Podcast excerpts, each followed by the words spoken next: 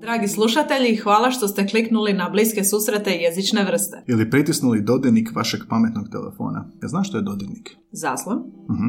Mi smo Anja i Gaj i u ovom kratkom uvodu htjeli bismo vas obavijestiti o sustavu potpore našem radu i zahvaliti na dosadašnjoj potpori. Upravo tako, Anja. Dakle, od ožujka 2020. do danas, svaki tjedan, a nekad i češće, izlaze naše epizode, naša jezična druženja. Pa ako smo vas u prošlih više od 115 epizoda zabavili, nečemu naučili, zaintrigirali i želite nam pokazati kako cijenite naš trud i rad, možete nas počastiti kavicom. Upravo tako, Gaj. Putem stranice www.buymeacoffee.com možete nas nagraditi kavicom za 2, 5 ili 10 eura, ovisno koliko kofeina nam želite. A neki od nas su ovisni o kofeinu. Da. A osim jednokratne kavice, možete za 5 eura postati našim mjesečnim pretplatnikom i ostvariti pogodnosti poput privatnih linkova na epizode koje su snimljene, a još nisu objavljene. Više o svemu tome saznajte na www.buymeacoffee.com kosa crta bsjv, a link pronađite u opisu svake epizode. I neizmjerno hvala svima vama koji ste nas već podržali, jer vaša potpora nas motivira, drago nam je čuti da dobro radimo, ali i pomažete financirati novu i bolju opremu za kojom, ako smo iskreni, žudimo. A sada nastavljamo naša jezična druženja. Podcast Bliski susret jezične vrste prvi je jezični podcast u Hrvatskoj i regiji. Pratite nas na Instagramu, Facebooku i Twitteru, a pretplatite se na naš kanal na Spotify, Soundcloudu, Apple Podcast, Google Podcast i gdje god drugdje slušate podcaste. Mi smo Anja. I Gaj, a ovo su Bliski susreti jezične vrste. Dobra večer, ljubitelji jezičnih rodova. Dobra večer. Anja i Gaj su ponovo s vama. E, dobra večer, zato što počeli smo snimati na večer, jer smo oboje zauzeti sa angažmanima tijekom dana i odmah nam se i glas mijenja i, i nekako smo umorniji i ovo što pijemo je prihvatljivije puno Da. u ovo doba. Kako si mi, Anja? Jesi spremna za novu epizodu? E, Spremna sam za drugu late night epizodu. Late mislim. night with Anja and Guy. Da. Late night with Anja and Guy, sviđa mi se. Da, nemojte ukrasti tu ideju, to sigurno nitko nikad nije smislio. Da, ne postoji late night za ništa, ne? Mislim da preskriptivizam baš zaslužuje večernji termin. U, zaslužuje. Preskriptivizam je današnja epizoda malo konz, uh, skoro sam rekao konzervativna, ali to je povezano s tim. Kontroverzno sam htio reći. Uh, jer uh, sagledavamo jedan fenomen koji nam je prvi puta iznio u podcastu Mate Kapović, naš lingvist, redovitor, gost lingvist, redoviti profesor na Filozofskom fakultetu u Zagrebu koji je gostovao u jednoj od tamo negdje 70-80 epizoda. Autor knjige Jeziku je svejedno. I to ćemo se dotaknuti danas. I dotiče se preskriptivizma. Znaš što je preskriptivizam? Da. to je super što znaš. Ne, ali uh, idemo, prije što definiramo, idemo malo samo kratka pričica uh, koji povod za ovu epizodu, osim Kapovićevog gostovanja. Um, I zapravo je povezana s jednom drugom gošćom, a to je uh, prevoditeljica Marija Omazić, koja je bila isto rana gošća u studiju. I ona je rekla nešto zanimljivo, a to je da je počela osjećati strah od lektora. Odnosno da su joj lektori počeli ispravljati nešto što joj nije bilo jasno zašto se odjednom ispravlja, jer je cijeli život do tada bilo prihvatljivo i pogotovo neke izraze koje je prevodila, koji su u riječnicima i u, izvorima autentičnim, dakle riječnicima su prihvatljivi kao prijevod, odjednom više nisu prihvatljivi kao prijevod, odnosno mijenja se hrvatski na taj neki način. I onda je rekla, čak je napravila test, poslala je tri razna lektora, isti tekst, da bi vidjela da ima raznih ovoga korekcija i da su podjednako besmislene. Preskriptivizam je što Anja? Da, prava definicija je da se radi o nametanju arbitrarnih normi u jezičnoj upotrebi. I ključna riječ, odnosno sve su prve tri riječi ključne. Nametanje arbitrarnih normi u jezičnoj uporabi. Kad ti to neko kaže, na, nameće ti uh, jezične norme, što, ti- što, kako to shvaćaš? Mm, Pa ova definicija mi zvuči kao nešto što netko odredi svojvoljno i nametne ti to kao nekakvo pravilo. I ako je ta osoba nekakav lektor, u tom slučaju ću ja više vjerovati lektoru nego samoj sebi, jer ta osoba bi trebala znati o čemu govori. Tako je, da. I upravo si objasnila cijelu problematiku, jer ovo nametanje u preskriptivizmu jezičnih normi nije utemeljeno na znanosti, nije utemeljeno na lingvističkom nekakvom poredku ili ne može biti utemeljeno na takvom nešto jer jezik sam po sebi ne podliježe pravilima. A preskriptivizam radi upravo to, nameće pravila. Pravila koja ne mogu u jeziku postojati, jer jezik sam po sebi nema pravila, jel da? Ne može se jezik razvijati ako je podložen nekim pravilima. I onda imaš u uh, situaciji, situaciji um, da je nešto norma, to je ovaj drugi dio, to je definicije norma, što je normirano, nešto što je propisano da je to tako. Jel? I sad možeš reći standardizirani jezik, standardni uh, varijetet, standardni dijalekt, da je propisan i normiran. E sad tu se razvija cijela čitava problematika. struna, znači onaj uh, jezični portal, koristi što za prijevode? E, ponekad nabasam na to, da. Da, to je kao strukovno nazivlje, to su naši um, akademici razvili, posebno korisno oko prijevoda, znači neki stručni termin, pa ti kaže uh, iz kojeg je područja, engleski ekvivalent, isto značnice i tako dalje. Navodi da je uh, određen stupanj preskriptivizma nužan kako bi se osiguralo sporazumijevanje, a norme su često u suprotnosti s običajnom uporabom i ovise o subjektivnome i proizvoljnome sudu pojedinih autoriteta kao lektora što si ti navela. Takvi su primjerici pokušaj oživljavanja mrtve uporabe koja je bila prihvaćena prije nekoliko naraštaja ili stoljeća ili uporabe koje nikad nisu nikom bile obične. Um, I tu se često sad možda i uh, možda vas asocira na purizam, no dakle, to ćemo isto malo proći purizam i raspraviti je li to purizam i koja je tu razlika. Ali važno za početak zapamtiti tu definiciju. Nametanje arbitrarnih normi. Mhm. Da. da. Nešto što, nije, što ne spada pod pravila, što ne spada pod nekakav jezik i ne spada pod nešto što bi se trebalo pratiti da. i poštivati. Da. Purizam smo rekli da je, s jedne strane imamo preskriptivizam, s druge strane purizam. Purizam je, prema definiciji u ovoj enciklopediji hrvatskoj, skrb o vlastitom jeziku u smislu opiranja pretjeranom unosu stranih jezičnih elemenata, kao recimo anglicizama. I purizam je prisutan svim jezicima, to je nedvojbeno tako, samo različitim intenzitetima. Ako je prenaglašen, prejak, e, limitira razvitak jezika, jel? A ako ga nema, onda će se složiti ovi puristi i preskriptivisti da unosi anarhiju mhm. u jezik, što god to značilo. Da, purizam zapravo postoji u raznim sferama jezika, odnosno u raznim poljima djelovanja. Na primjer, prvo mi pada na pamet e, IT. E, tamo ima puno, puno engleskih izraza i mhm. vidim da često prevoditelji, uključujući i mene, E, imaju um, nekakve nedoumice kako nešto prevesti, odnosno pitanje bude formulirano na način postoji li ovo uopće u hrvatskom jeziku. Da, da, da. da. Tako da, da je porizam isto vrlo širok pojam i možda tema za sebe. Da. pa da, jednu epizodu o porizmu e, svakako možemo uh, uzeti u obzir. Nekad malo odmakne ovo. I pozvati nekog purista i nekog sa druge strane. Da, da, da. Dvoboj, dvoboj, da. ti ja budemo ovdje samo moderatori. Iako više idemo u ovom preskriptivističkom, antipreskriptivističkom smjeru, sa svojom epizodom i Kapovićem. I kad smo kod Kapovića, citirit ćemo njegov rad koji je napisao za portal lupiga.com. Lupiga, pod nazivom Jezik i konzervatizam nije teško vidjeti da je jezični purizam desni politički projekt, iako u tekstu govori dosta i o preskriptivizmu. Da.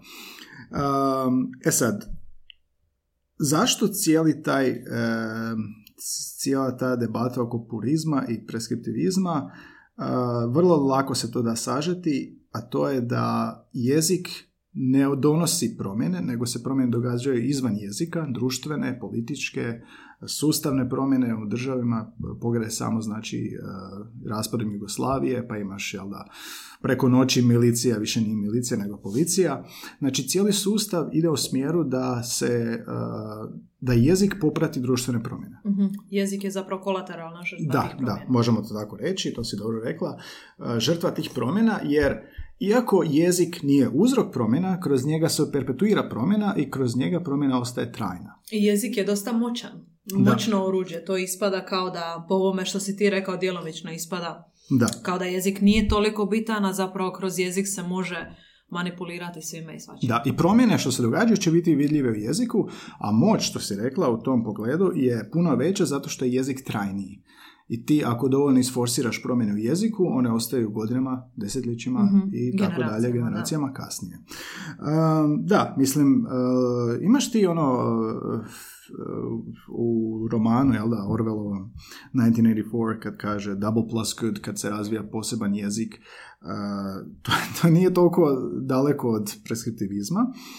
I, i Kapović u tom uh, svom članku navodi i taj primjer sa Jugoslavijom, uh, na rastući nacionalizam, da, kao odraz nacionalizma u jeziku, jel, odvajanje hr- hrvatskog od hrvatsko-srpskog, jer smo mi bili hrvatsko-srpski, jel? Kad sam bio u srednjoj, onda je moja razrednica, starija žena, već u odmakloj dobi, zrela za mirovinu, napisala uh, u imeniku, u dnevnik rada, znaš, hrvatski ili srpski jezik, jer smo se smijali. Da, da. 2011. Um, da, uglavnom, uh, povezano je dakle s nacionalizmom, s jačanje tog nekakvog nacionalnog identiteta i purizam i preskriptivizam su dijelo, dio toga. Jel, da, jačanje nacionalnog identiteta. A ono što je preskriptivizam je što smo rekli propisivanje norme, to je zapravo, kako Kapović kaže, neznanstveni pristup jeziku u kojem se nasumično propisuje što je u jeziku pod navodnicima pravilno, a što nije. Tako recimo on kaže e, da će preskriptivist prosječno reći da ne možeš reći mala kućica jer je kućica već samo po sebi mala. Jel? I sad bi to bilo besplatno ili planazem ili, ili što već ne, jer to bi bilo dakle neautentično reći. E, to bi bilo e, pravilno reći, a ovo što sam ja rekao mala kućica je nepravilno. Mhm. I sad cijeli koncept je kako ti možeš nekom reći da je nešto nepravilno.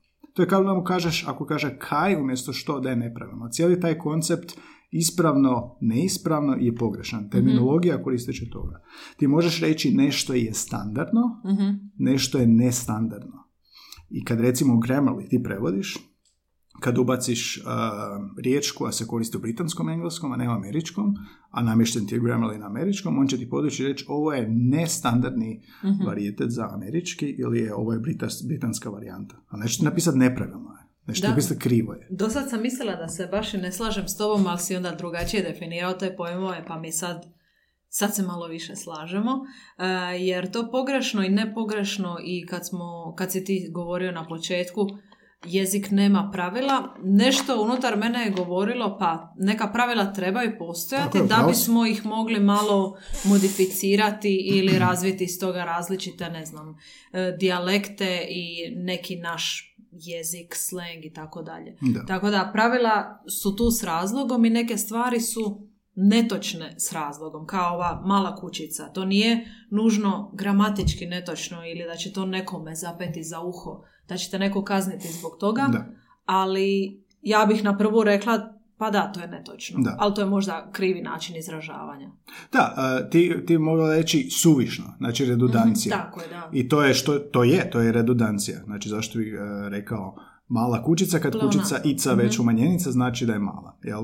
I, I ti kao lektor, i lektor bi trebao reći, gle, ovo ti je redundancija i sad, iz moje perspektive, uh, zamisli da slušaš priču, ne govori mala kućica. Ovo mala je naglašavanje. Mhm, Znači da. to je uh, čak poetički malo kreativni izraz, dok lektor može reći, gle, ovo ti je redundancija, to možeš izbaciti. I sad, tu nastaje isto cijeli koncept. Ako neko kaže to pogrešno, ali a, redundancije imaš posvuda u jeziku. Samo su negdje sad zaskočili i rekli, gle, ovo je čista redundancija, a implicitno se događa na, na, na svakom polju, na previše jezika i ti možeš reći ovako, gle, za pročistiti tvoj tekst, ti bi mogao izbaciti ovu riječ koja ti je relativno suvišna, osim ako ne želiš nešto naglasiti, jer kraće je uvijek nekako čitkije, bolje, u smislu brže, manje teksta, preglednije i ti možeš to tako reći, ali samo po sebi ne može biti pogrešno, jel? Da, i tu možda žrtvujemo i stil. Možda je to Da, pa onda to- rečeno na to. totalno drugačiji način. Da, i šta je, preskriptivisti imaju još različite... Da, oni, oni svašta kažu. oni imaju, koriste zapravo se različitim argumentima da bi objasnili zašto je nešto u jeziku ispravno, a nešto drugo nije, kao što smo sad e, spominjali na ovom primjeru. Mhm. E, možemo tu govoriti na primjer o tradiciji, koja je nerijetko izmišljena ili krivotvorena, Da. logičnosti, e, pod navodnicima. E, to je često upitno. E, onda imamo etimologiju, onda imamo obskurne pojmove kao što su pod navodnicima duh jezika i slično. I bit će još malo malo pristupačnijih primjera. Da, ovo s etimologijom, dosta se tu recimo kao nešto je srbizam, pa je zbog toga po navodnicima pogrešan, a kad pogledaš etimološki riječnik vidi se da je ta riječ uh, turcizam ili da seže duboko iznad uh, hrvatsko-srpštine i tako dalje i nema veze da je čisto kronološki što je Srbija prije postojala, odnosno da je prije uh, ne Srbija nego mislim cijeli Balkan, uh, ali dakle motivirano je tim nekim nacionalizmom, da. Ili imaš one obične klasične primjere, znaš ono, uh, jel ima sutra škole? I onda ti profesor kaže ima škola ali nema nastave. Da, da, da. E sad, to je ono slučaj metonimija, jel da? Ili imaš uh, da kažu kao, jel, jel mogu na WC? Kao, ne znam jel možeš, ali smiješ. Da, ono, to, više to sam ja čula više puta. da. Mislim, ti imaš, uh, kad nek, o, da objasnimo, znači metonimija, u biti promjena osnovnog značenja da se prenese u preneseno značenje na temelju bliskosti. Jel? Škola je nastava. To je taj bliskos, bliskoznačnost tog dvoje. Uh, i taj, to ne- apsolutno nema ništa pogrešno u tome, jer mi smo, ja sam tebi prenio poruku, ti, ti svačaš. Ja sigurno nisam idiot da mislim da sutra nestaje zgrada škole sa lica zemlje. jel? I nema uopće ono veze s vezom zašto bi se to ispravljalo, ali da, to je, to je nekako nasilje koje se događa čak u školi s učenicima i onda klinci odrastaju e, ne samo od straha da govore, nego od straha da ne poznaju svoj jezik. jel? Ili, um, da, metonimija je recimo primjer, Pantovčak ne želi komentirati događaje. Da, Ne misli ili, se na- ili bijela kuća, to isto Da, da, bijela kuća. Pa ne, ne misli se na, na mrtvu ulicu ili na, na kvart, nego se misli na to što potočak predstavlja, dakle, više značnosti, jel? A, ili glava. Glava je dio tijela, ali može biti glava kompanije, jel da, glava Da. i tako dalje. Da. Što Kapović nam još kaže ovdje? Da, on tvrdi da znanstveno gledano sve riječi, oblici i strukture koje se u jeziku upotrebljavaju su zapravo pravilne. I to je, i to je, to je bitno U tome je poanta, Da. da. E, Dakle, i što, i šta, i kaj, i ča. I vidio sam sve, i vidio sam svih. I idem k njoj, i idem kod nje, i tako dalje. Ovo je epizoda koju bi se trebali poslušati nakon, nakon ove. A druga je stvar što su stjecajem povijesnih okolnosti samo neki od tih oblika za sad standardni. Da, što ili vidio sam ili k njoj. Da, idem k njoj. E, A standardni jezici su među ostalim posljedica percipirane potrebe u modernim nacionalnim državama za postojanjem službene i nadregionalne varijante jezika. No to ne znači da je sve što nije standardno nepravilno, kao što ne znači da je standardni jezik ikako imanentno vrijedniji od bilo kojeg drugog oblika Da, i jezika. nemaju svi države standardni jezik. A, Engleski, ti kad govoriš bilo kakav engleski, tebi, tebi će se razumjeti, niko ti ne inzistira da ti govoriš neki standardni engleski. To Mhm. ne postoji. Postoji britanska varijanta, sjevernoamerička varijanta, a, australska, i to su ih varijante. mi- mali milion. Da, iz, iz ovih varijante. Jel? I Mhm. ti sad kad prevodiš, ok, ako prevodiš za, za britansko više tržište, Mhm. uh, birat ćeš pojmove, izraze koji ti idu u tom smjeru i obrnuto i pravopis, ok, neobičajno je vidjeti OUS u američkom i tako dalje.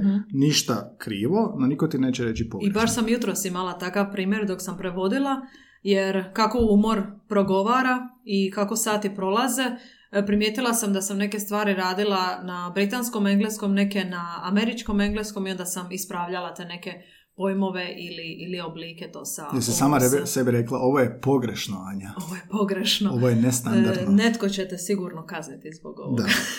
Ako itko uopće primijeti. A pitanje je hoće li te stvari, prijevode u ovom slučaju, čitati izvorni govornici i ako budu čitali, mislim da, da to nije... Da. Naravno, trudimo se svi raditi najbolje što možemo, ali Mm. to nije greška. I to je ono što si rekla, standardni jezik je kao nadregionalni varijetet ili varijanta jezika. Ja, zato ja volim uh, govoriti ne uh, standardni jezik, nego varijanta, standardna varijanta Mhm. jezika.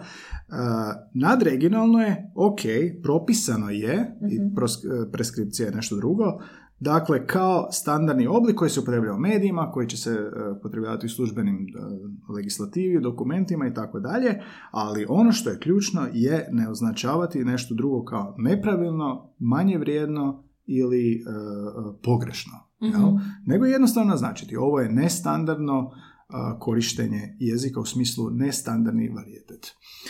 I sad ovo što propisati što je standardno je preskripcija. To je normiranje, dakle u tom smislu standardni jezik je određeno propisano pravilo što se koristi. Jel? Sad ja koristim krivo pa, pravilo. Ali to je znači da je futur gledat ću, a ne bum gledal. Jel? Ok. Znači, nije pogrešno bum gledal, jel, preskripcija je samo tu kao tehnički postupak iz praktičnih razloga. Da, ja sam za ove pojmove, to jest za ovakva objašnjenja prvi put čula tijekom fakulteta kad nam je jedna profesorica koja je predavala engleski govorila o vernacular, o, o engleskom... African American tako vernacular. Je, tako je, Ain't. E, I tada su mi se prvi put otvorile oči po tom pitanju kad sam shvatila pa da ne postoji nešto što je pogrešno. Mhm. Što je sad jako duboka tema i zato ovo istražujemo tijekom cijele epizode.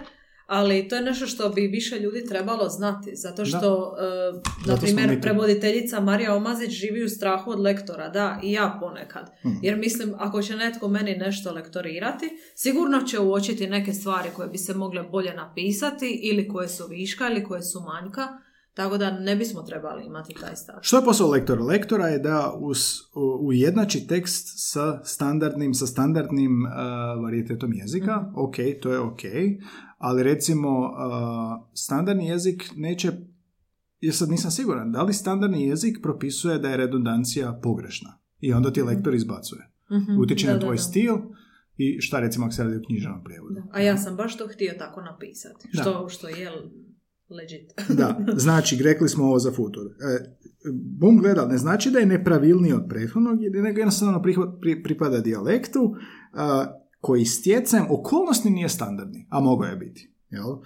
I to je zašto je stjecajem okolnosti, zato što su to politički razlozi ili proizvoljnost ili u tom trenutku se odlučivalo za nešto i tako je nastalo, ali ono što je najvažnije, tu nema nikakve znanstvene utemeljenosti. mm Da ti mhm. neko kaže ovo je pogrešno. Jel ti u znanosti možeš reći nešto je krivo, e, ili pravilno, ili kako god već, točno, netočno, 0-1, ali u e, ovom smislu ne. Da, e, takvi izrazi ili načini tvorbe samo pripadaju tim određenim dijalektima, kao mhm. što imamo i u Dalmaciji, u Slavoniji, i u svakoj regiji u Hrvatskoj. Mhm. I ponovno zbog povijesnih okolnosti oni nisu standardni za razliku od e, prva dva. Prvih dvaju. Prvih dvaju. da. Obojice. I da, i to je dakle cijela sukob, znači Kapović i e, Sarić i uh, joj, zaboravio sam treće, trećeg su autora, Starčević, napisali su tu knjigu Jeziku je svejedno da bi baš naglasili to i baš je istrpna knjiga ja sam pitao Kapovića koliko, došao sam do pola i koliko ti još tu imaš za reći, kažem, mm mogu bi do preksutra pričati o tome. I inače, kod tog se sjetim svog primjera za kad mi je lektorica lektorirala materinji jezik u materinski jezik. Ja pitam zašto, kaže pa to je standardni kao izraz. Dobro, ajde. Uh, cijeli život govorim materinji jezik. mm Nikad nisam čuo za materinski do tad. I pogledamo jezični portal e, i definicija je materinje u kojoj se odnosi na matere, koji je kao matere svojstva materi, znači psovka, materinska ljubav, majčinski, materinji, materinji, znači kao istoznačnice, jel? I sad, ono, pogledaš u prijevodu riječniku mother tongue, materinji jezik. I odjednom uh, nisam pratio, ne znam, svijet ili što već i dogodi se da odjednom i, i u jezičnom stoji tim pamfletima, normama, proizvoljnim stoji materinski jezik i ok, idem istražiti što se dogodilo da je materini postao materinski dok ja nisam pratio, dok nisam gledao. I googlam materinski jezik. Ok, članak koji je napisala Sanda Ham, književni jezik učimo jer ga niko ne progovara spontano. Ok, zvuči pošteno. Dobro, idemo, idemo vidjeti drugu stranu. I sad kaže ovako, Sandaham, između pridjeva materinski i materinji ne postoji jezično suparništvo, naime materinski pripada hrvatskom književnom jeziku, a materinji ne pripada. Zanimljivo. Da bude posve točno, riječ je o trima pridjevama materinski, materinji i maternji, koji su isto jezičnom portalu. Maternji se rijetko čuje, a materini koji je čest pripada kojem drugom književnom jeziku, a hrvatskom ne. To ne znam što znači. U hrvatskom se jeziku naravno može susreti, ali tada pripada ili razgovornom jeziku, našem privatnom koji ne podliježe normi ili je jezična pogriješka ako se javno i službeno rabi. Znači, upotreba prema Sandy Ham materinjeg priljeva je pogreška ako se javno i službeno rabi. A, I onda citira Guberinu i Kristića koji navode slično nešto u svojim razlikama između hrvatskog i srpskog književnog jezika. I zadnja rečenica je, a suvremena norma upućuje s materinji na materinji pa na materinski. Dvojbi ne bi trebalo biti, materinski ima prednost. Pojašnjava Sandaham. Moja pitanja su, je li to temeljeno na razlikama između hrvatskog i srpskog književnog jezika? Je li suvremena norma donijela odluku negdje tijekom mog odrastanja, koje nije u Jugoslaviji nego ovdje, da ćemo preći uh, s materinjeg na materinskog i ako je ta suvremena norma, gdje je to, gdje je to odlučeno, zašto je to odlučeno Mhm. I tko godinama je to kasnije. odlučio? Da. I dobro, pročitao sam ovaj izvor i idem sad pitat Kapovića. Gle, pročitao sam ovo, Sanda tvrdi ovo. I pitam Kapovića, jel nije mi jasno ovo suvremena norma? Nije sad to objašnjeno. Šta se dogodilo? Je li to bila neka konferencija jezikoslovaca? Ja nisam bio pozvan. Ja kao izvorni govornik svog jezika. Niko me nije pitao. I pitam Kapovića, čujemo se nekad, imam ga i na Facebooku, pitam ga, gle, šta znači ovo suvremena norma koja upućuje e, da je materini materinski zapravo? I Kapović govori jednostavno kratko, suvremena norma jednako mi smo izmislili. Sve je rekao, gotova epizoda. da. Uglavnom, konzervativan narav, jel? Šta još znamo o kvarenju jezika? Da, znamo o... e, By the way, sad sam nekako dobila dojam kao da vlastiti jezik, ne znam. Da, da, da, pa to preskriptivisti hoće da, raz- Da, da, da se uspjelo im je na tren. Ovo je sve e, zavjera lektora da bi opravdali svoje zanimanje. I ovo je naša terapija. Barbara i Željka, sorry ako slušate. da, e, vas volimo. E, idemo dalje. Znači, jedan od aspekata preskriptivizma u kojem se najbolje očituje njegova konzervativna narav Mhm. je izrazito negativan stav, stav prema jezičnim promjenama pod navodnicima kvarenju jezika. Da, da, da, promjene prema preskriptivistima kvare jezik. Mhm. Pa Jer- ne znam kako bi jezik izgledao da, da govorimo istim jezikom kao i prije 300 Promjene kvari jezik i onda ako si cijeli život govorio o materinji, sad smo promijenili u materinski, to ne kvari jezik. Mhm. Njima ćemo poslati link na ovaj dalmatinski sleng i Da. neke druge epizode, Da, da, da. jer se jezik mijenja u svakom svom Pa da se prekrste. prekrste. Em, Prekriže, ne, pardon. Sad So, skoro strah. sam, skoro sam. Gaj živi u Ne, strahu. Ne, ne, sad moram paziti sve što kažem. Da. E, Iako je jasno da se zapravo ne može očekivati da će se taj standardni jezik neprestano mijenjati, što je ok, Mhm. problem je što se kroz takve stavove promoviraju neznanstveni stavovi o jezičnim promjenama kao kvarenju jezika i slično. Mhm. Dakle, jezični konzervativci zagovaraju važnost standardnog jezika i promiču, ponajviše kroz formalno obrazovanje, takozvanu ideologiju standardnog jezika. Ok, i sad imam to nešto za reći. Znači imamo ovako. Ok, ja shvaćam da mora postojati dakle, standardni varijetet i shvaćam da e, je propisan kao nadregionalno i odražava se u medijima, u javnim nastupima i slično. No problem je što ljudi slušaju te emisije koje ili, ili prate te objave ili prate promjene koje preskriptivisti unose na temelju neznanstvenih e, odluka i onda perpetuiraju to prema drugim, vrše to jezično nasilje prema drugim govornicima. I onda od tebi, od nekog sa strane, dolazi naputak kao za materinski, kao meni što je došlo od Mhm. lektora. A, I odjednom, naš, ljudi kao da ne razmišljaju svojom glavom. U, to, u tome mi, ono... Vjeruješ to, tom nekom autoritetu. Da, vjeruješ tom au- autoritetu. To ti je kao... a, ma dobro, ajde. Terapija i dalje, Da, to je seansa. Da, da. Mislim, ok, nadregionalni standardni jezik će postojati, da. I on je tu zbog službenog svog jezika, ali onda perpetuirati ga izvan njegovih moći, Mhm. da se primjenjuje ono što se primjenjuje standardnim jezikom u svim drugim stilovima, u svim drugim izražavanjima, pa čak i na TV-u, u razgovornom stilu, je onda to jezično nasilje. Mhm. Dobro, o ovome bismo stvarno mogli puno raspravljati, Da, da. jer ono što čuješ na TV-u isto utječe, utječe i na tebe kao odraslu osobu, tebi ulaze ulaze ti ti izrazi, taj vokabular u glavu, a pogotovo mlađim generacijama koje e, ja mislim da je za njih korisno da čuju taj neki književni jezik Da, na, pače, na TV. da pače, da pače, Da. nek čuju. Da, I tak smo i mi naučili. Tako je. Uh, slušali smo i radio i drame i u moje doba radio drame. Da. Uh, I TV i super i odlično zato što uh, razvijaš govor, razvijaš uh, vještinu, ali uh, u nekom trenutku onda uh, ti osjećaš da kao to je bolje ili to je ispravno. Znaš, ti, Mhm. ti postaješ, to se perpetuira kao da je to ispravno, a ovo što ti govoriš je neispravno. Dobro, to, to je kriva postavka, Mhm. ali da je to standard i da standard mora postojati, to Nek apsolutno. postoji, ne, ne, ne, slažem se, slažem Jer se. Sanda Ham je rekla književni jezik učimo jer ga nitko ne progovara spontano. To je jako simpatična Da, rečenica. da, da. Ostalo ne znam šta je književni jezik točno uopće. Um, mislim da misli valjda na... Pa mislim, bila nam je lektorica ovdje, a, Snježana Babić. Ona ima isto svoje preskriptivističke izjave. Kaže da ovoga, beba ne može biti kao malo dijete kad se rodi, ne može biti uh, beba, nego novorođenče ili šta već, Aha. jer beba je lutka. A, dokad je onda novorođenče? Ma ne znam. Jedan dan, kao sad sam novorođen ili... da, da, da, i onda su malo i slušatelji reagirali na to, ali dobro, uh, idemo igrati malo ulogu uh, đavoljeg odvjetnika, idemo, idemo gledati drugu stranu, pokušavam shvatiti, jer ja vjerujem da postoje um, stručni jezikoslovci, lingvisti koji, koji, mislim ne biti lingvisti, nego jezikoslovci koji uh, se bave filološkim strukama u koji uh, zapravo ne pokušavaju forsirati uh, takve neka nametnuta pravila, a opet moraju donositi neke odluke kao recimo ono, bira se nova hrvatska riječ. Mhm. Ja, recimo, pres, ovi antipreskriptivisti kao Kapović, oni, oni a, dosta se rugaju time. Ja mislim da je to a, fora, mislim, ono, smišljanje hrvatskih istoznačica od drugih riječi.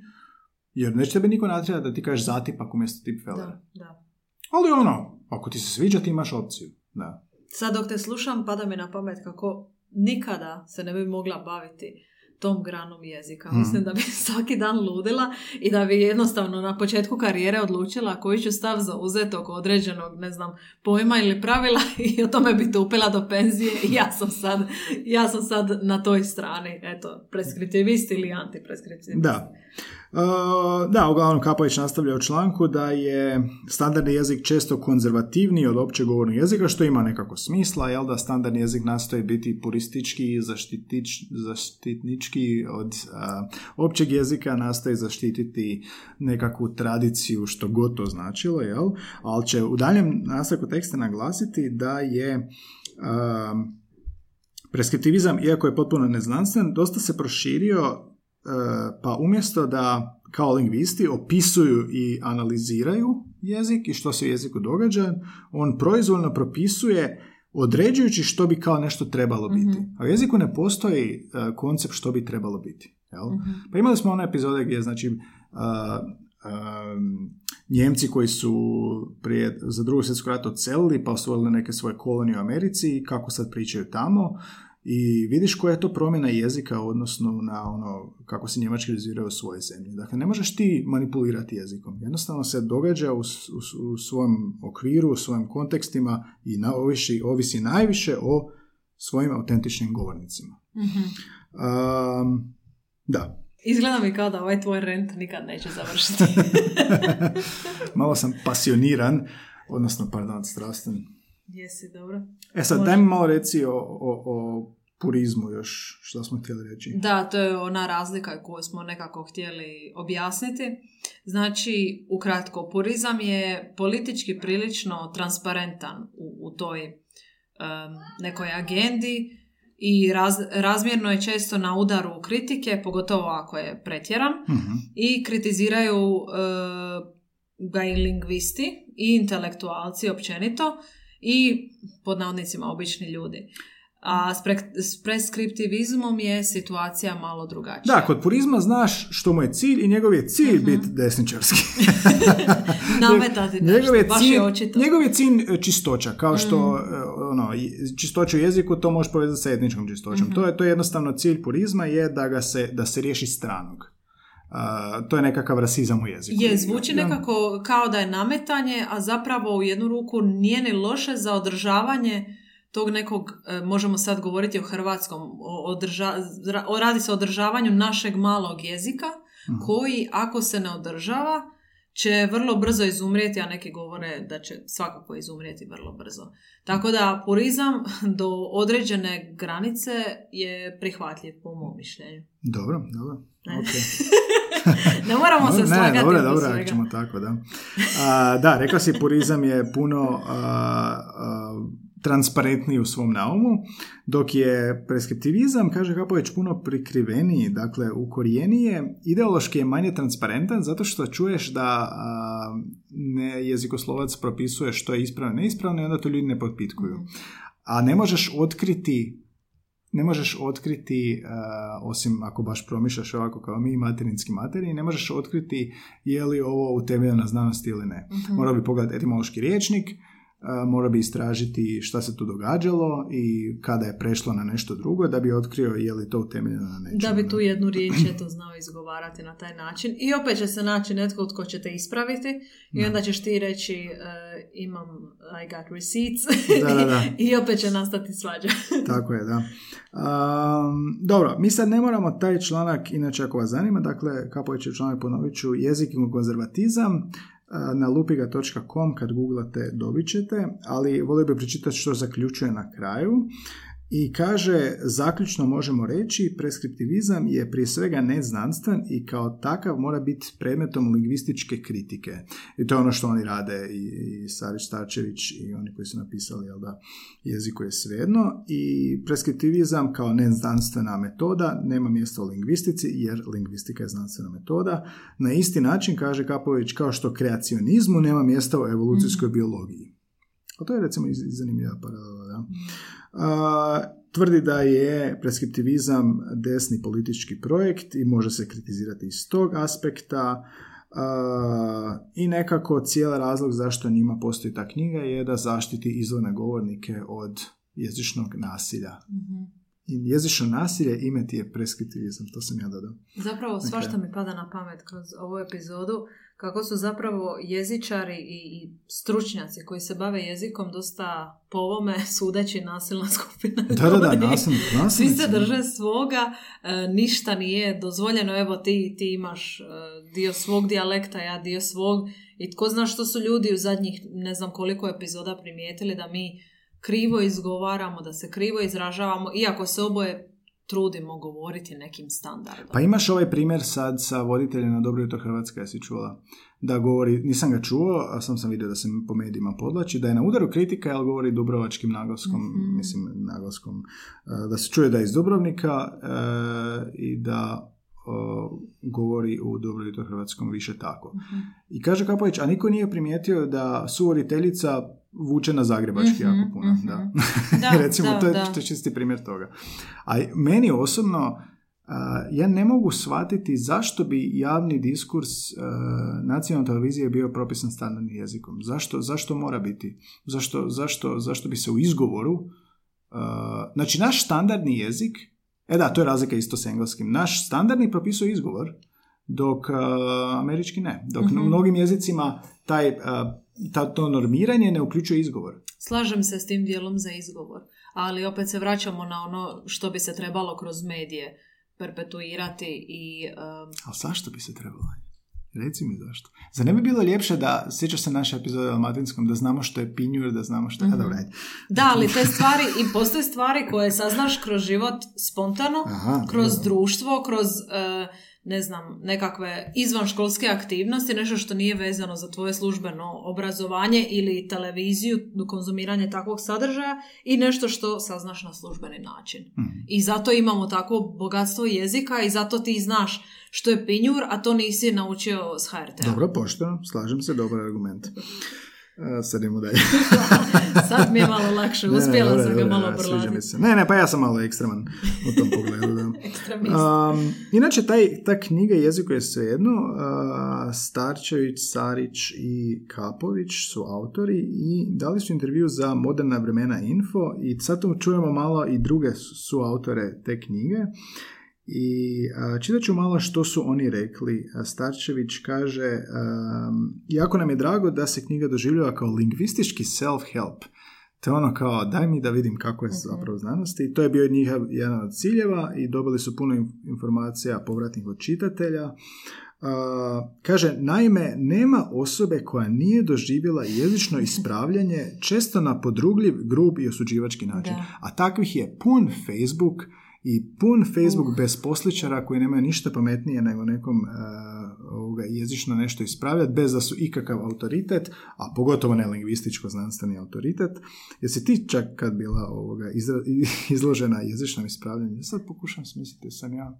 Jesam sigurno, trenutno se ne mogu sjetiti nekog primjera, valjda zato što se barem na, Facebooku takvim grupa, grupama ne dovodim u takve situacije gdje mogu postaviti neko pitanje, pogotovo nas slušaju i prevoditelji, jezičari, ne jezičari i ako niste jezičar imate sreće u ovom pogledu zato što, Blag vam je zato što jezične grupe na Facebooku su Uh. posebna vrsta grupa. I odmah sam se sjetio, s- sorry, sam Mogu biti jako korisne, da Mhm. se razumijemo, ali ti se vjerojatno odmah sjetio debata koje se tamo znaju odvijati, e, koje isto znaju uroditi plodom na, na neki pozitivan način, ali nekad se zna stvoriti debata i netko tvrdi da govori iz ovog izvora, netko ima ovaj izvor i nikako se neće složiti zato što je svaka osoba zauzela svoj stav čvrsto. Ono što mi se sviđa kod tih, ruga, eh, kod tih grupa je dolaženje do kreativnog prevoditeljskog rješenja, recimo, i gdje ti s jezikom stvaraš. To je prekrasna stvar kad ti vidiš, kad Miša tamo nešto napiše. da, tamo sam htjela reći. prevodi, da. A, ovo je druga stvar, naravno, što ne vodim. I ja se sjetim anegdote kad smo a, prije par mjeseci išli malo reklamirati podcast i bila je neka grupa Joj, kak se ne sjećam da ih mogu ići popljuvat. A, jezik, jezičari, ne znam, nešto. Uglavnom uđem u grupu, Shout out grupi, jeli? idem kao reći, e, pa kao snimamo podcast u jeziku i ovoga bacite, bacite uho ako hoćete, bit će mi drago ako imate prijelog gosta.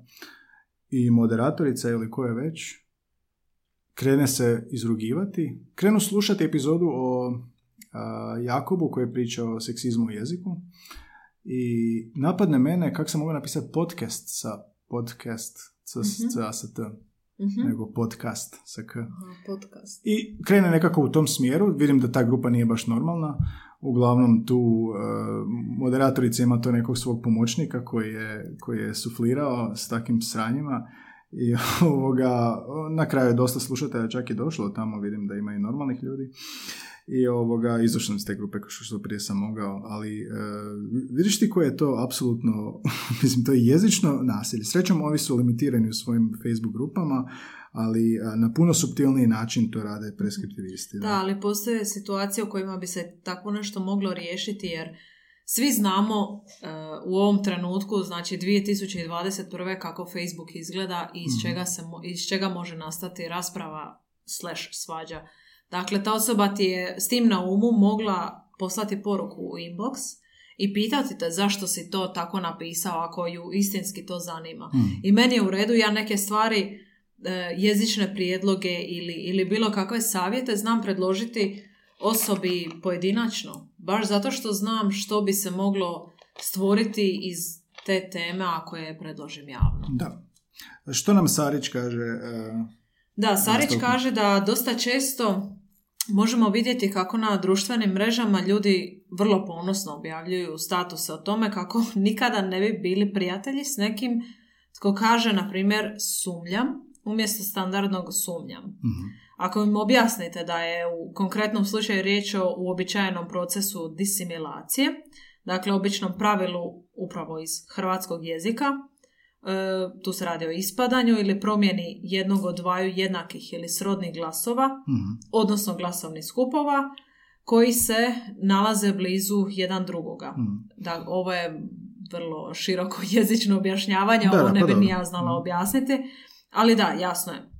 Nerijetko biste i dalje naišli na otpor, jer se teško odreći osjećaja da pripadate pod navodnicima eliti, po tome za- što nešto znate bolje od nekog drugog, od nekog tko je neuk. Znači, ovdje Da. se fetišizira standard, kao da kupujete, na primjer, odjeću samo zato što ima određeni logo, Da, da, što također ljudi rade. Diskriminacija. Da. toga, da. Da, time se promovira diskriminacija, po tome kako netko govori i za to dobivaju naravno mnoštvo lajkova, Mhm. ne uviđajući da je to identično diskriminaciji ljudi po boji kože, recimo. Da, Vidiš, ono što o, tome, rekli, o tome nisam razmišljala na ovaj način. Ovo mi zvuči baš kao neki novi pogled na, na sve to. Mhm. I budući da se standardni oblici smatraju jedinim legitimnom, legitimnim oblikom jezika, sasvim se normalna riječ prikazuje kao iskrivljena ili neadekvatna. Mhm. I to u prvom redu zato što je takvom, je takvom proglasio neki autoritet, kao što smo Mhm. već rekli, a time i ljudi koji ju upotrebljavaju.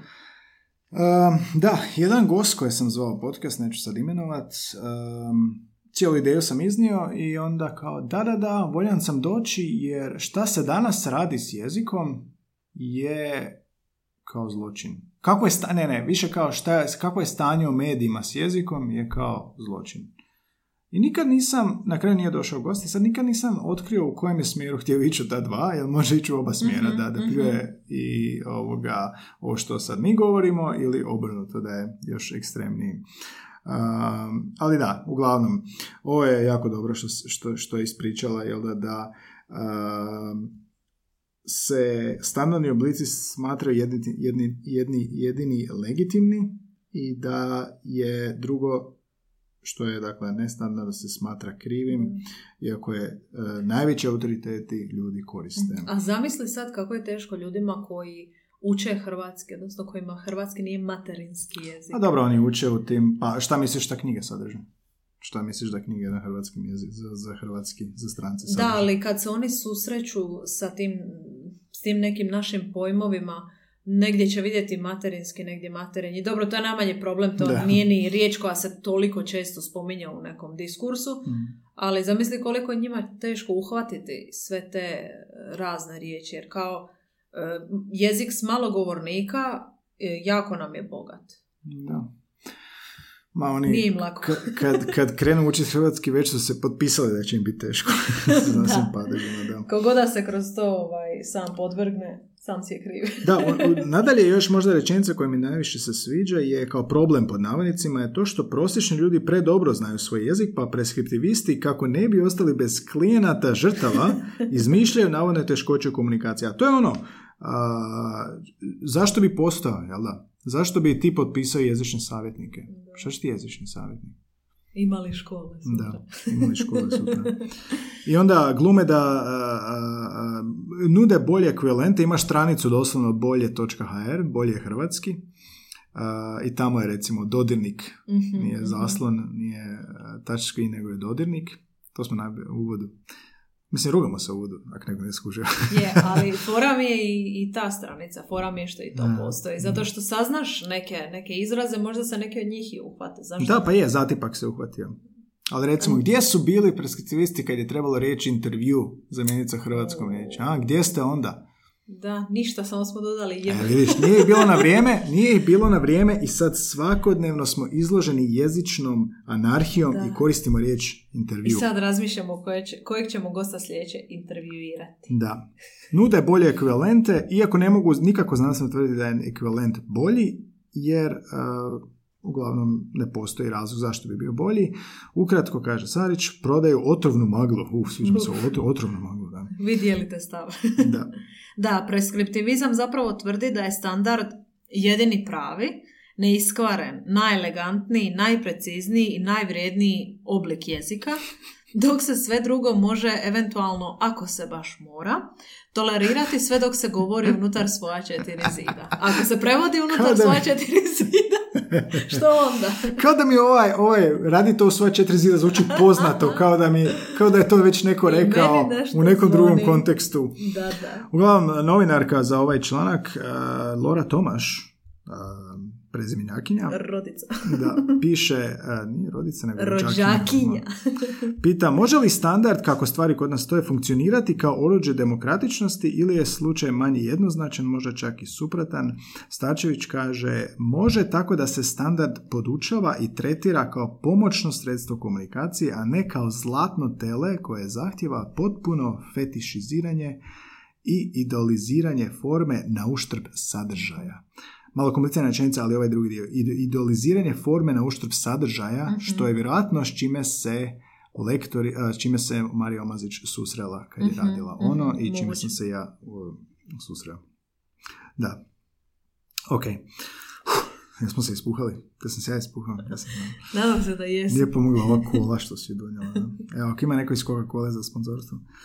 A, uglavnom, neko od njih, nećemo sad reći ko, vodi i Facebook stranicu koja se ruga preskriptivizmu, a, Slurp se zove, i ovoga, stavljaju objave da, da malo naglase absurdnost oko ovog svega. Pa a, kaže jedna objava, objava je išla ovako, znači netko je od, a, uzmu što su ljudi komentirali, znači na Facebooku komentiraju ljudi što je pravilno, što je nepravilno, jel? Pa onda neko je komentirao na neku objavu ovog stožera civilne zaštite, pa kao veliki skok novo zaraženih. Pa kaže komentar, molim da prestanu skakati, a mediji da budu pismeni.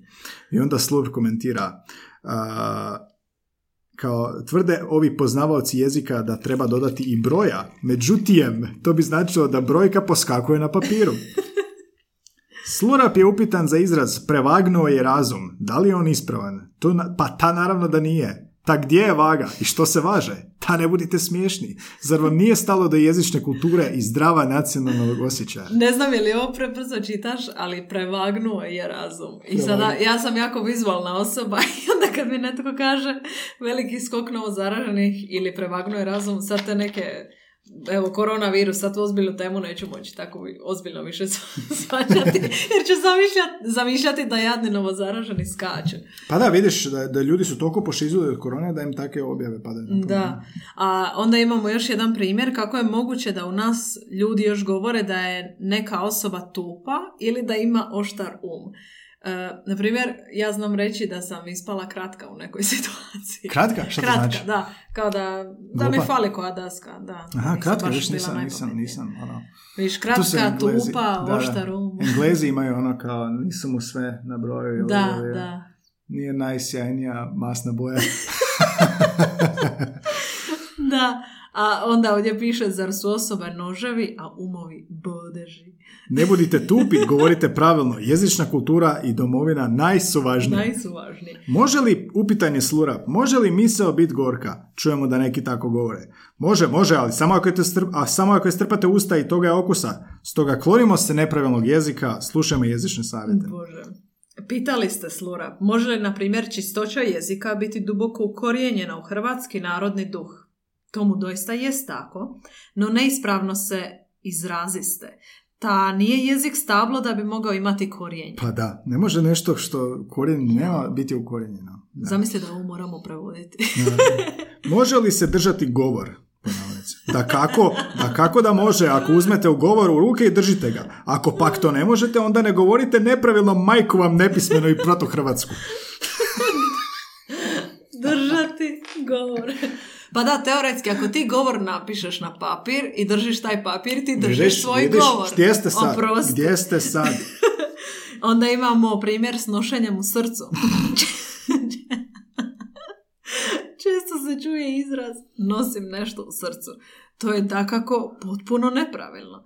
U srcu se može nositi, mogu nositi samo krvne žile ili eventualno premosnica. Ono što vulgarni h- ne Hrvati zovu bajpasom. Znala sam da ćeš mi se ubaciti. Dakle, nikako u srce ne stane primjerice čitava Hrvatska. Da to bi čovjeka ubilo. Joj, joj, joj. Često čujemo da vremenoslovi, meteorolozi, zovu takvo i onako vrijeme. Znači imam, pre, imam frenda, zo- vozimo bicikl kao, nećemo sad za vikend zovu kišu. Da, da, da. To je naravno nepravilno, nemoguće. Pa ne- nije vrijeme čeljade da ga se zaziva. E, kod nas se na jugu često zna reći da se čuje neki miris. Dobro, da, da, da, čuje čuju se krave. Da, da, da. To, to, pa nije, nije to samo kod nas, da. Dobro, onda je Meni svugdje. se kao, čuju ti se noge. Sad nadam se da ovo ne sluša ni jedan lektor, onako opaki lektor ili preskriptivist. Ja se baš nadam da slušam i da se A, javim. znam. Znaš šta, mogli bi pozvati ih u goste, malo bila. A ne bi htjeli doći nikad. Mm, a gledaj, ako čuje ovu tvoju je- nabrijanu epizodu, da, da, sigurno ne, problem je neće. što sam, što sam, što sam kad, kad sam s gosta, onda volim da se osjeća dobro i onda bojim se, nisam dobro voditelj. Bojiš se Bojim se, da se da. preskriptivist ne bi osjećao dobro u tvom društvu. Da, da, da. Iako, ono, trebali bi, trebali bi baš, ono, sučeljavanje. Pa je, to je, uvijek je Samo dobro što niko čuti- neće doći s Kapovićem sjest za stol. Istina, Pričati. dobro, Kapović je dosta mm, ekstreman. Da. On, on se ne srami izgovoriti svoje Mhm. mišljenje, tako da svi znaju koje je njegovo mišljenje i sumnjam da će se itko, itko ući u Inače, Kapović je preporučila naša slušateljica Jelena Pataki, jer slušali su njegovo predavanje, oni su prevoditelji, Jelena je prevoditeljica, knjižna prevoditeljica, i istom tamo dijelu gdje je Marija Omazić, dakle na faksu uh, katedri, uh, barem mislim, i uh, ona je ga preporučila jer su bili prevoditelji, su bili oduševljeni i rekla je kao laknulo mi je što sam slušala to predavanje, Mhm, baš o mhm. ovome, jel? I onda cijelo vrijeme razmišljaš, jebate, pa su oni prvi ovo rekli, znaš, jel, sad trebala nama ta knjiga da mi zapravo shvatimo da, ono, a treba, zato što su oni lingvisti, oni su stručnjaci za jezik i oni moraju braniti jezik od neznanosti, Mhm. od neznanstvenih pokušaja i to je ono upravo što su napravili. I Kapović u prvom, u ovoj epizodi gostovanja u podcastu, to je bila prva rečenica, a, kad sam ga pitao zašto ova knjiga, on je rekao ovo je knjiga koju a, nas troje smatramo da smo, željeli bismo da smo imali prije 20 godina. Mhm. Da, Da smo imali kad smo bili, ne znam, u formativnom razdoblju dok smo poučavali jezik. Da, jer taj neki strah koji se usađuje jezičarima ili mladim prevoditeljima, kao što smo i mi, to mislim da nije u redu i da nije opravdano. I da Mm. bismo svi trebali imati takav neki self-help, sve se svodi nekako na neku terapiju večeras, E, da bismo trebali imati tako nekakav priručnik ili ohrabrenje koje nam pruža osoba koja nije preskriptivist, odnosno koja se protivi tome. S druge strane, voljela bih stvarno čuti i drugo mišljenje, mišljenje koje je oprečno našem. Znači da dođe ovdje osoba koja se drži ovih nekih stavova vrlo čvrsto. Jer kogod da se čvrsto drži svog stava, znači obrazložiti taj svoj stav. Da. Zato bi ga voljela, Da, voljela čuti. Ali mi smo ljevičarski mediji, nećemo zato. ne, ne, ne, slažem se. Trebali bi svakako, pošto smo Kapovića s jedne strane i sad ova s druge strane, ali imali smo, imali smo uh, lektoricu Snježanu Babić koja je više u ovom smjeru išla Mhm. i sad bi trebali pozvati uh, uh, neću reći lingvista, ali da, nekom koji se bavi jezikom, pa da vidimo zašto, ali um, Pa da vidimo tko će prevagnuti. da, da, ko će prevagnuti. I nećemo, nećemo ulaziti u debate, nećemo ulaziti u rasprave, nego ok, jeste li, što, što, je- što je za vas preskriptivizam, što je tu dobro, što je, jel vidite to ovako. Am, da, to bi bilo zanimljivo. Da, i zvaćemo, pozvaćemo, naravno. E, samo mi zovemo dosta ljudi, niko neće doći. to Mislim da bi onda bilo dobro objaviti ovu epizodu za nekoliko tjedana kad e, budemo imali tog gosta. Da, da, da. Jer ovaj Ne, tvoj ton je bio Da. zanimljiv, Da, u najmanju ruku. Imaš ovoga, rekao mi Kapović da imaju za dva tjedna konferenciju uh, o preskriptivizmu i jezičnom standardu. Nešto, nešto zaboravio sam što je. Uglavnom on ide. Mhm. A Za dva tjedna, čisto da se zna, sad je Dobro, sedmi, nije bitno uopće. mislim, sedmi kad- listopada ako nekoga kad zanima. bilo, da. Ne, ne, ovo snimamo tri mjeseca ranije. A, Možda nekoga da, zanima ova konferencija. da, da, tako da pitat ću ga kako je bilo na tome i šta je uopće tamo bio cilj, već sam zaboravio što mi je rekao da će se razgovarati. Ali da, uglavnom nekako smo snimili ovu epizodu da malo samo e, ispričamo o čemu se ovdje radi e, i pošto smo svi bili na neki način predmet e, ruganja na neki ili drugi način, e, neko mi je, možda čak Apović ili neko rekao da ljudi mu dolaze sa traumama iz škole jer su ih profesori hrvatskog, zamisli dijete si, govore te, učete u formativnom razdoblju da si pogrešno, da ti pogrešno govoriš. Nije sad to bitno zašto se to dogodilo, ali bitno da se dogodilo i da je ostalo nekome u traumi. Zamislite, izvornom govorniku ti nešto da govoriš da pogrešno govori svoj jezik. Mhm. I takve stvari su ono zabrinjavajuće. Drugo, ova Facebook seljaštvo gdje svaki majmun ima pristup tipkovnici i ne treba nikakvi ni, ni znanje, ni, ni educiranje, ni ništa da bi ti nekom išao tamo soliti pamet ili govoriti. Ne računaj ni na jednog gosta nakon Da, svega ovoga što si danas rekao. Bilo je na, e, bili smo, e, Kvart Špansko e, ima Facebook stranicu, Zake volim Špansko, dobro, mislim nije bitno. Uglavnom, neko je, imaš a, mladih ljudi, starih ljudi, pismenih, nepismenih, normalno, presjek društva. Um, I onda iz čistog mira se neko uh, iziritiran, valjda jezičnim pogre, pogreškama, napisao kao, ničim izazvan sam svoj status, nije ni komentar. Znači, Zake volim Špansko. Molim vas, pazite na pismenost, ovo je tragikomično vidjeti, ovo je, ne mogu to gledati svaki dan i onda se trebalo vidjeti komentare ispod. Mhm. to je bilo zlato, da. Da je krenulo. Ali tebe, mislim, jel tebe živcira... Dobro, et, nećemo sad previše detalje. A, dosta živciranja za danas. A, da, uglavnom, eto, malo smo htjeli porazgovarati o preskriptivizmu, ja se ja nisam toliko ni bavio s time a, dok nisam pročitao tu knjigu, jeziku je svejedno iz 2019. Uh, I onda nekako malo i u tom smjeru dok mi nisu ovi prevoditelji skrenuli na pozornost uh, Kapović i njegov rad i tako smo se upoznali i tako smo počeli ovoga tu suradnju gdje on bio ovdje i eto pitali smo ga malo i za ovu epizodu i da, nekako moramo sad uključiti drugu stranu, pravo si. I tek kad se udubiš u ovakve teme, shvatiš koliko zapravo trauma koje si spomenuo iz djetinstva, iz osnovne srednje škole, koliko zapravo jezi, trauma vezanih za jezik imaš, a mi se čak bavimo jezikom. Znači, Mhm. to je nešto gdje bismo mi trebali biti primjer, a možda nismo uvijek. E, I nekako držimo lektore za taj neki jezični autoritet, jezični primjer ili što je netko spomenuo ovdje, zlatno tele. Mm. A to također nije tako. Pa Znači, kod- na da. kraju izađeš zbunjen. Da, imaš i kod engleskog, ono, a, meni su klinci dolaze, ja držim tečaj, ono, dolaze mi na faks kao, mi radimo britanski, američki, engleski, kao, kao molim? Pa kao, koji, koji, koji engleski radimo? da, da, mi smo radili britanski i Kažem- to se naglašavalo. Forsirala je britanski, kažem, ne, mi radimo engleski, a to kako će se ti izražavati, kojim Mhm. varijetetom možeš birati sam, a, jer ovdje je u fokusu sadržaj.